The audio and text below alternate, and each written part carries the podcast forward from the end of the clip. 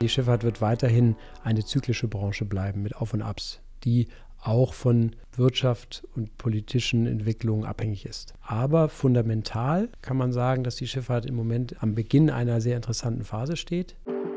Die Schifffahrt hat sich jetzt letztes Jahr dann dazu bekannt, diese CO2-Reduzierung bis 2050 hinzubekommen. Also das Ziel ist, in 2050 CO2-neutral zu sein. Es handelt sich um eine sehr kapitalintensive Branche und das benötigte Kapital für einen kompletten Flottenneubau kann nicht nur von Banken kommen. Also der natürliche Weg für diese Art von Finanzierung ist, institutionelles Kapital zu finden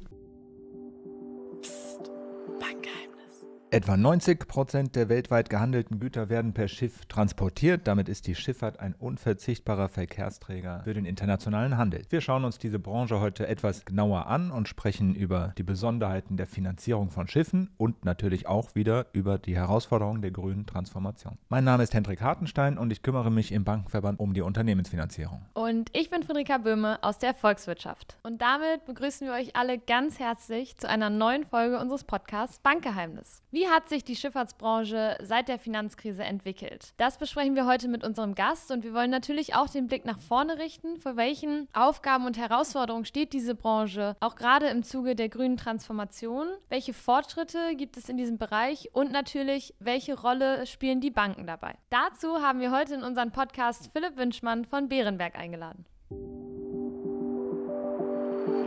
Herzlich willkommen, Philipp Wünschmann. Du bist Leiter Shipping im Bereich Corporate Banking bei Bärenberg und wir freuen uns ganz besonders, dass du heute hier bei uns im Studio in Berlin bist und wir dich zu unserem Podcast begrüßen dürfen. Ja, vielen Dank, dass ich hier sein darf. Ja, herzlich willkommen. Ich würde gerne zum Einstieg einmal fragen, du arbeitest seit über 20 Jahren im Bereich Schifffahrt. Was genau fasziniert dich denn an der Schifffahrtsbranche? Ja, vielleicht sollte ich vorweg fairerweise sagen, dass ich aus Hamburg komme und äh, insofern vielleicht nicht ganz objektiv bin. Aber immerhin, wer in einer Branche 20 Jahre ist und davon 10 Jahre Krise mitgemacht hat, hat vielleicht eine gewisse Glaubwürdigkeit, dass es ihm Spaß macht. Tatsächlich ist es so, dass mich fasziniert von Anfang an, dass es eine zutiefst mittelständische Branche ist. Das heißt, man spricht mit dem Unternehmer und mit dem Entscheider, der hier große Summen investiert. Das ist das Zweite, was mich fasziniert, das ist eine kapitalintensive Branche, in der viel Geld bewegt wird und bewegt werden muss. Das ist für Banken immer interessant. Und last but not least ist es eine sehr internationale Branche. Das ist faszinierend immer wieder, weil diese Branche wirklich nur mit der globalen Vernetzung funktioniert und im Prinzip jeder in dieser Branche sehr international unterwegs ist. Dann sind wir schon mittendrin im Thema. Du hast gesagt, 20 Jahre Schiffsfinanzierung, davon 10 Jahre Krise. Die Finanzkrise 2007, 2008 hat zunächst mal zu einer mehrjährigen Krise in der Schifffahrt und dann auch zu Veränderungen in der Finanzierung geführt. Kannst du das einmal für uns skizzieren? Ja, gerne. Es ist zwar jetzt schon ein bisschen her, dass die Krise auch hinter uns liegt, dazu komme ich vielleicht gleich, aber man muss es, wenn man es verstehen will, noch mal kurz Revue passieren lassen. Die Globalisierung in den 2000er Jahren, Chinas Öffnung, China in die WTO und und in dem Zuge wurden massiv Schiffe bestellt, einfach um diesen Globalisierungsschub abzufedern abzufangen. Und das wurde getan mit Geld, das im Prinzip aus privaten Taschen kam, gleichzeitig aber auch mit sehr viel billigem Geld von unter anderem deutschen Landesbanken, aber auch anderen Banken, sodass sich dann im Prinzip ein Boom-Bust entwickelt hat, der 2008 dann mit der Finanzmarktkrise sozusagen geplatzt ist. Das muss man verstehen. Das war dann der Auftakt einer strukturellen Krise, die fast zehn Jahre gedauert hat. Man kann sagen, rückblickend, dass man 2018, 2019 als Brancheninsider schon sehen konnte, dass die Branche dann sich gesundet hatte, restrukturiert war und ganz viel sich verändert hatte an den Strukturen. Und und Corona, die Pandemie, hat dann wie ein Booster gewirkt, der die Branche in einen neuen Zyklus gebracht hat, in dem wir heute jetzt sind. Dass man wirklich sagen kann, wir haben heute eine komplett neue Situation. Und das macht die Branche auch spannend und aus meiner Sicht verdient sie sozusagen einen zweiten Blick. Welche Besonderheiten bei der Finanzierung gibt es denn da? Also du hattest schon angesprochen, es ist sehr kapitalintensiv, aber was unterscheidet vielleicht dann auch die Finanzierung eines Schiffs von einer klassischen Unternehmensfinanzierung? Also als allererstes Mal ist die Schiffsfinanzierung ja nach wie vor hypothekenbasiert. Das heißt, man kennt das aus dem deutschen Pfandbriefgesetz, dass die Schiffe neben den Flugzeugen und den Immobilien zu den pfandbrieffähigen Assets gezählt werden. Schon seit jeher. Es ist nach wie vor eine Assetklasse, die mit einer erstrangigen Hypothek besichert werden kann sodass ich eine besicherte Finanzierung vor mir habe. Das ist, glaube ich, ganz wichtig, weil es für viele Banken, aber auch für Kapitalsammelstellen, für Versicherungen, Pensionskassen eigentlich eine tolle Möglichkeit ist, risikoarm zu finanzieren mit dieser assetbasierten Sicherheit. Das Zweite ist, dass die Branche gelernt hat aus dieser Krise, indem sie die Fehler der Vergangenheit, nämlich sehr hohen Leverage, sehr wenige Covenants hinter sich gelassen hat und heute ähm, Strukturen zu sehen sind, die relativ konservativ sind. Also moderater Leverage, ich mache mal ein Beispiel. Wenn früher 80 Prozent vom Marktwert finanziert wurde, dann sind es heute vielleicht noch 50 bis 60 Prozent. Ja, das ist ein konkretes Beispiel. Auch Covenants und sonstige Sicherheitenstrukturen wurden wieder verstärkt, nachdem man das alles bis 2008 hat schleifen lassen. Die Schifffahrt steht ja wie alle anderen Wirtschaftsbereiche auch vor der Aufgabe der grünen Transformation. Wie ist da der Stand hier, beziehungsweise der Fortschritt, der vielleicht schon gemacht wurde? Und gibt es Besonderheiten, die sich in dieser Branche ergeben? Das ist ein interessantes Thema. Es ist auch einer der Gründe, warum ich unbedingt der Meinung bin, dass die Schifffahrt und die Schiffsfinanzierung einen zweiten Blick von Banken und Investoren lohnt heute, weil die Schifffahrt ihrem Ruf nach als sozusagen Dreckschleuder oder CO2-Emittent gilt, vielleicht einen besseren Ruf verdient. Das liegt daran, dass die Schifffahrt sich seit 2018 aufgemacht hat und gesagt hat, ja, wir erkennen an, wir sind einer der großen CO2-Emittenten in der Welt. Also mein Beispiel oder eine konkrete Zahl. Die Schifffahrt ist ja für rund 90 Prozent des Welthandels verantwortlich, verbraucht rund 2,5 Prozent des weltweiten CO2-Ausstoßes kommt von der Schifffahrt. So muss ich formulieren. Und das sind immerhin 800 Millionen Tonnen. Und auch wenn diese Zahl nicht mehr größer geworden ist, ist es doch eine riesige Zahl. Und die Schifffahrt hat sich jetzt letztes Jahr dann dazu bekannt, diese CO2-Reduzierung bis 2050 hinzubekommen. Also das Ziel ist, in 2050 CO2-neutral zu sein. So, und das Ganze vor dem Hintergrund, dass die IMO, das ist die International Maritime Organization, die die Schifffahrt weltweit reguliert, sich also auch weltweit diese Ziele setzen muss und dafür auch die weltweite Zustimmung braucht von Staaten, von Verbänden und so weiter. Das heißt, wir haben hier ein weltweit formuliertes Ziel und wenn dieses Ziel noch etwas, ich sag mal, nicht in eine verpflichtende Regulierung gegossen ist, so hat es doch eine Signalwirkung an die Staaten. Und die EU als einer der regionalen Player hat hier eine Vorreiterrolle und hat sich deswegen auch entschlossen, hier die Schifffahrt sozusagen schon konkreter zu regulieren. Und ich glaube deswegen, dass man hier in der EU heute sehen kann, dass die Schifffahrt Schifffahrt sich auf den Weg gemacht hat. Konkretes Beispiel, die EU hat die Schifffahrt jetzt ab 2024 schrittweise in den CO2-Handel, also in dieses EU-weite CO2-Handelssystem integriert und zwingt die Schifffahrt so dazu, über die Zeit die CO2-Reduktion hinzubekommen, weil das konkrete Kosten sind, die auf die Schifffahrt ab nächstem Jahr zukommen und die letztlich dann umgelegt bei allen Verbrauchern landen, die Güter kaufen, die teurer werden im Transport. Aus Bankenperspektive, wie können Banken die Schiffsunternehmen denn bei der Finanzierung auch mit Blick auf die grüne Transformation unterstützen? Vielleicht muss man mal so anfangen, dass die nicht schiffsfinanzierenden Banken etwas dazu beitragen können. Die Schifffahrt muss es hinbekommen, alternative Treibstoffe und alternative Antriebe in die Schiffe zu bekommen. Um alternative Treibstoffe weltweit verfügbar zu haben, muss es an Land die entsprechende Infrastruktur geben. Das heißt, wir brauchen Terminals für diese alternativen Treibstoffe, wir brauchen Leitungen, wir brauchen am Ende auch die Produktion dieser alternativen Treibstoffe. Und das allein ist ein Riesenhindernis für die Schifffahrt, diese CO2-Reduzierung hin hinzubekommen und ist auch ein Investitionshemmnis für viele Unternehmen, die sagen, solange das nicht geklärt ist, werde ich keine neuen Schiffe bestellen, die diese alternativen Treibstoffe haben. Und wenn ich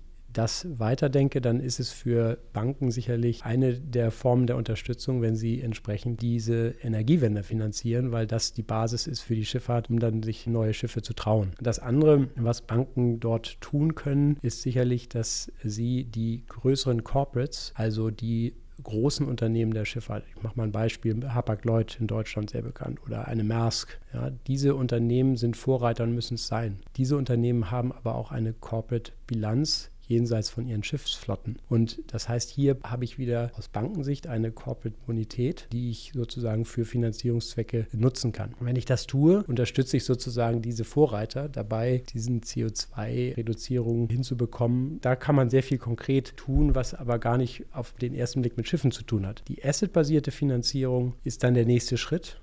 Das sind diejenigen, die ja letztlich die Schiffseigentümer finanzieren. Und die Schiffseigentümer zu unterstützen, dabei Neubauten zu bestellen, bedeutet sie heute mit ihren Bestands Flotten zu unterstützen. Das klingt vielleicht widersprüchlich, aber wird dann logisch, wenn man sich überlegt, dass da Mittelständler sind, die große Beträge zweistellige Millionenbeträge in Schiffe investieren sollen. Woher bekommen sie das Eigenkapital? Das bekommen sie aus ihren Bestandsflotten, die sie refinanzieren. Das heißt, wir müssen anerkennen, dass die Schifffahrt, wie andere Branchen auch, eine Transformation vor sich hat, mitten da drin ist. Und diesen Transformationsprozess, den können die Banken eben unterstützen, indem sie die Bestandsassets auch weiterhin finanzieren. Das ist also vielleicht erstmal widersprüchlich, wie gesagt, aber auf den zweiten Blick vielleicht dann auch logisch, weil daher das Eigenkapital kommt für die neuen Investitionen die dann nachhaltiger sind. Die Frage, die uns heute und auch die Politik viel beschäftigt, ist, woher kommt das ganze private Kapital, um die Transformation zu finanzieren? Die Frage stellt sich ja auch bei den Schiffen. Welche Möglichkeiten seht ihr da, über die Bankbilanz hinaus privates Kapital zu schaffen? Ja, das ist genau die richtige Frage, denn in der Tat, es handelt sich um eine sehr kapitalintensive Branche und das benötigte Kapital für einen kompletten Flottenneubau kann nicht nur von Banken kommen. Das wird nicht funktionieren bei all den anderen Notwendigkeiten, die es sozusagen in der Finanzierungswelt gibt. Zugleich ist es so, dass die Banken auch hier begrenzt sind, weil es eine spezielle Branche ist, die sie nur begrenzt ihr Portfolio allokieren können. Also der natürliche Weg für diese Art von Finanzierung ist, institutionelles Kapital zu finden, diese Branche und ihre Besonderheiten zu erklären, aber auch eben die, was ich vorhin erläuterte, risikoarmen Finanzierungsmöglichkeiten zu erläutern und zu erklären, weil sie nämlich ideal sind für langfristig langfristig orientiertes institutionelles Kapital, was eine sichere Anlage sucht, aber das Know-how dafür nicht hat, was sie dann zum Beispiel bei Bärenberg findet, weil wir diese Schiffsfinanzierung als alternatives Private Debt seit 2017 anbieten. Du hattest schon angesprochen, dass die Unsicherheit über zukünftige Technologien zu Zurückhaltung bei Investitionen führen kann. Wie kann denn die Politik hierbei unterstützen? Ja, ich glaube, das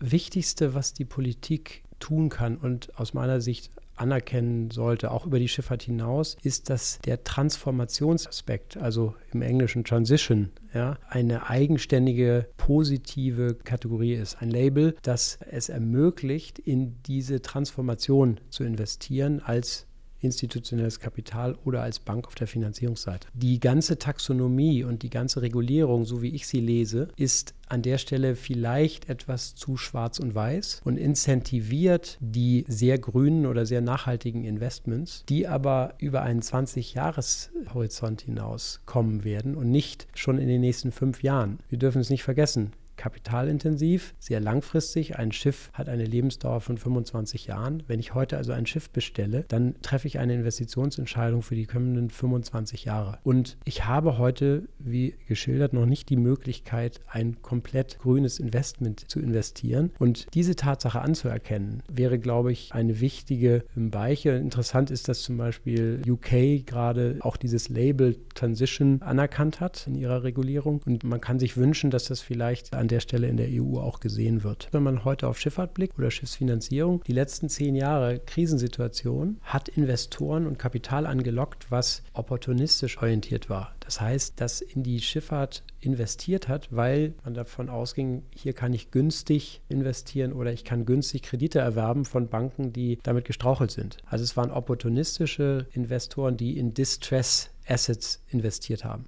Diese Phase ist definitiv vorbei und die Schifffahrt in ihrem neuen Zyklus, den wir seit zwei, drei Jahren haben, braucht langfristig orientiertes Kapital, das bereit ist, sozusagen diesen Transformationsprozess jetzt mitzumachen und das interessant findet als Investment Story. Und das ist eigentlich das, warum ich davon überzeugt bin, dass Schifffahrt einfach ein ideales Transition Investment ist für Banken, die das finanzieren oder für Investoren, die ja auch hier, ich sag mal, nennenswertes Kapital allokieren können. Denn das darf man auch nicht vergessen. Große Versicherungen, große Pensionskassen können nicht in ein Spezialsegment gehen, wenn sie nicht auch, ich sag mal, die Sicherheit haben, dass sie dort größere Summen dann investieren können. Weil sie sich ja heute in der Regulierungswelt, wie sie heute ist, intensiv mit der Branche, die sie investieren, auseinandersetzen müssen. Sie müssen das dokumentieren, sie müssen eine Due Diligence machen. Und das lohnt sich nur, wenn sie größere Summen investieren können. Und die Schifffahrt bietet genau diese Möglichkeit. Es sind also keine Schiffe bestellt worden in den letzten Jahren. Das heißt, warum Schifffahrt heute und warum Schiffsfinanzierung? Finanzierung. Also es sind viel zu wenig Schiffe bestellt für diesen Umbau und das aus den genannten Gründen, weil da eben noch technologische und regulatorische Unsicherheit herrscht. Aber dieses fehlende Bestellvolumen wird jetzt auch in den nächsten Jahren nicht so einfach darstellbar sein, weil auch eine schrumpfende Zahl von Werften habe. Also das heißt, diejenigen, die Schiffe bauen können, haben sie auch umgestellt und waren ohnehin schon sehr stark in Asien, in China, in Japan, in Korea und sind heute auch in einem Konsolidierungsprozess. Das heißt also, selbst wenn die Branche morgen sagt, wir bestellen ganz viele Schiffe und die Banken sagen, wir finanzieren es und die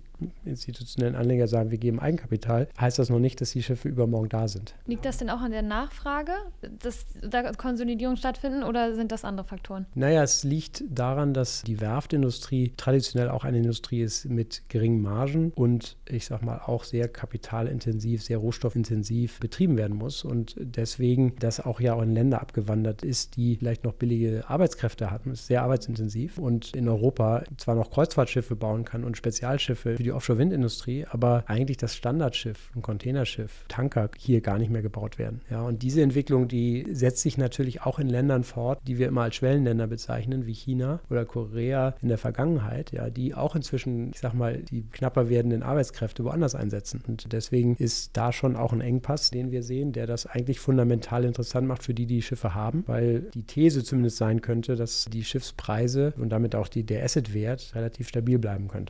Dann gibt es Leute, die sagen, naja, wir brauchen gar nicht mehr so viele Schiffe, weil wir ja irgendwo auf dem Weg sind, uns zu re-regionalisieren oder deglobalisieren, wie auch immer man es ausdrücken möchte. Das sehen wir insofern ein bisschen anders, weil wir jetzt gerade gesehen haben, dass die Ineffizienzen in der Transportstrecke wieder größer geworden sind. Also ich mache mal ein Beispiel. Der Ukraine-Russland-Krieg hat dazu geführt, dass das Schwarze Meer, aus dem ganz viel Kohle, Getreide transportiert wird, einfach für Schiffe zu gefährlich geworden ist für westliche Schiffseigner, die dort hinfahren sollen. Was passiert? Transportströme werden umgeleitet und ich sage jetzt mal ein bisschen beispielhaft, aber Getreide kommt halt aus Brasilien und Kohle kommt aus Australien. Deutlich längere Transportwege, das nennt man Tonnenmeilen-Effekte. Das heißt, wenn ich mit der gleichen Bestandsflotte jetzt diese geopolitisch veränderten Realitäten abbilden möchte, dann habe ich plötzlich eine Nachfrage nach Schiffsraum, die sich gar nicht aus einer erhöhten Güternachfrage ergibt, sondern einfach daraus, dass ich geopolitisch heute anders aufgestellt bin. Das berühmte Wort vom Decoupling.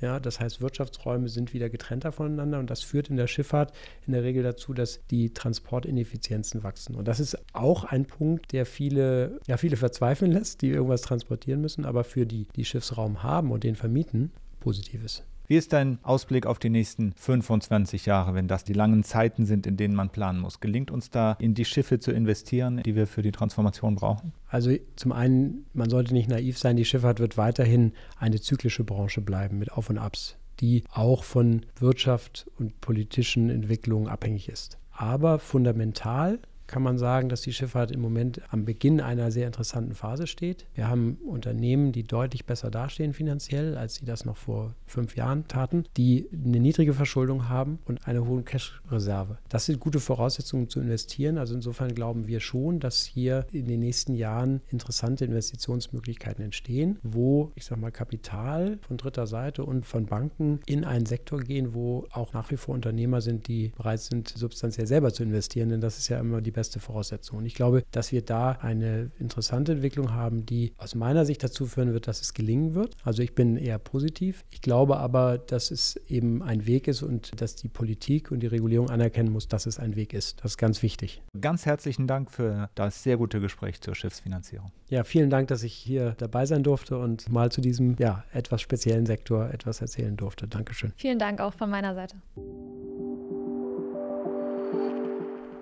Wir haben heute mit Philipp Wünschmann über die Schiffsfinanzierung gesprochen. Er ist seit über 20 Jahren in dieser Branche tätig und man spürt seine Begeisterung. Das kann ich natürlich als Volkswirtin sehr gut nachvollziehen, weil es ein sehr internationaler Markt ist, sehr stark von der globalen Nachfrage abhängig. Gleichzeitig ist die Planung eine sehr langfristige und das muss natürlich auch jetzt bei der Transformation berücksichtigt werden. Und auch bei diesem Thema haben wir heute über Resilienz gesprochen, über die Widerstandsfähigkeit von Transportwegen. Vielen Dank fürs Zuhören und bis zum nächsten Mal. Bis zum nächsten Mal. Tschüss.